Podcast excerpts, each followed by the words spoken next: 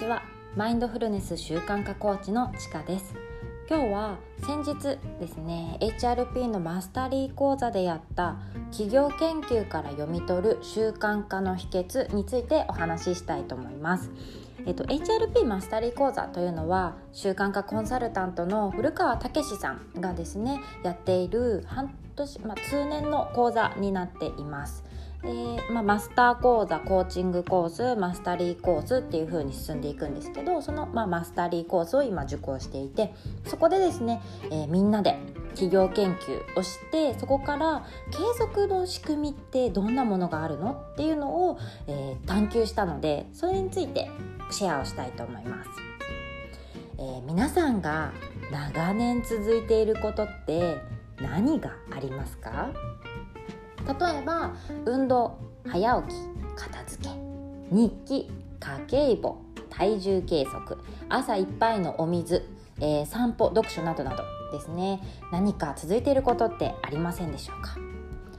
世の中には上手に続ける仕組みが作られているものがたくさん溢れています。で例えばマスタリー講座のみんなで出し合ったのはやる気スイッチグループ。空手の帯の色分け。YouTube、Netflix、まあ、クモンタとか月曜断食ファイナルファンタジー原田メソッドバレットジャーナル小学校のお掃除糸満スイミングスクール教会などなど。こんなですねたくさんの継続の仕組みがあるものを挙げていきました。各々が続けられている。またはついつい続けちゃう仕組みがあってその具体例を抽象化させて抽出して自分のビジネスにも取り込んでみようというワークでした。これがですねまた面白かったんですね。ほんと一人でやると腰が重いし限られたテーマの研究でとどまってしまったり個人の興味の中だけで終わってしまうかもしれない。でもみんなでやるから人数分の興味の分野と体験がそこにはあるし30分でガーッと集中して調べてまとめるという作業をした後にシェアすると口でアウトプットすると人数分の知見が得られるんですね。私で言うとゲームを全くしない人生だったのでファイナルファンタジーって聞いたことあるけどどんなゲームなのかっていうのもまずねわからないし自分だけだったら調べようともしないしもうなんだろうな知らない世界で終わっていた。でもマスターリコー講座のま仲間がシェアしてくれたことによって私の知見になったんですね。仲間がいる醍醐味というのを感じました。で私はというと最近通い始めたカーブスについて調べました。カーブス皆さんご存知ですか？女性だけの30分フィットネスカーブスということで、えー、全国に2000店舗も展開されているフィットネスだそうです。でなんとそこで販売されているプロテインですね。あの粉末のですね。プロテインは全国シェアナンバーワン。コンビニでもよく見るあのザ・ザ・ザバス よりもですね売れているっていうから本当に驚きました。私は通い始めて1ヶ月程度なんですけれどもまあ大体5回くらい行きましたかね。お腹周りが4 5センチくらい減って継続の欲がグググググーンと上がっている。そんなところでございます。でそんなカーブスの仕組みがですねすごいんです。まあ、事例研究のですねレポートを一部抜粋して読め読め読ませていただくと、えー、継続のポイント3つ挙げてみました。1つ目が気軽さ。予約不要でいつでも行けるんですね。激しい運動ではないので着替えも不要です。で私はですねジーンジーパンにパーカーで行ってます。はい。でそのまま娘の保育園に迎えに行くっていう、うん、いい感じのリズムができてます。2つ目毎月の計測。はい。毎月計測してくれます。で効果の可視化がですねできると思うんです。今回みたいに4 5センチウエスト減ったよみたいなことですね。計測時にはちょっとしたカウンセリングもあって1ヶ月どうだったかどうしていきたいかも聞いてくれるので毎月の計測そして自分の心の状態を可視化することができます。そして3つ目。つながりです。つながり。スタッフの方や来ている人との会話を楽しむことができます。で私みたいなですね今日、えー、なんだろうな強制力がないと行かなくなるっていうタイプの人間についても最初に心をがっつり掴んでくれるので、えー、行かなくなるということがやっぱなかったですね今回。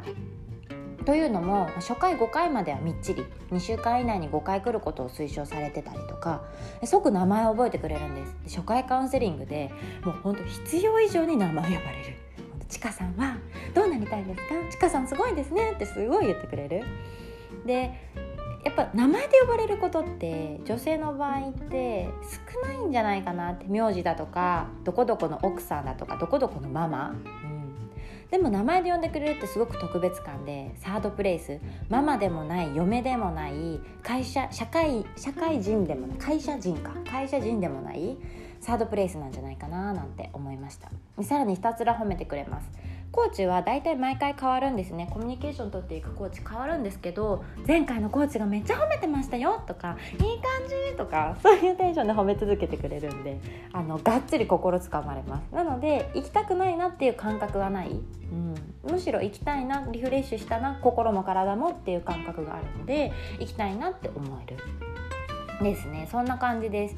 なので、まあ、継続のポイント私が考えた継続のポイントは気軽さ。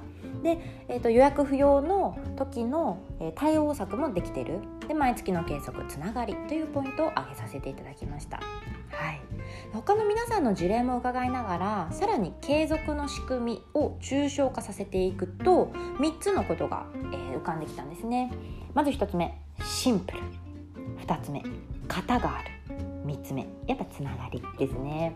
1つ目のシンプルでいくと思考停止で取り組める仕組みというのがそこらへんそこにはあるんだなっていうのをみんなで話していました、まあ、カーブスで言うとマシンを考えなくていいです。もう行ったら12台のマシンがあってで30秒ごとにそのマシンを変えていくだけ。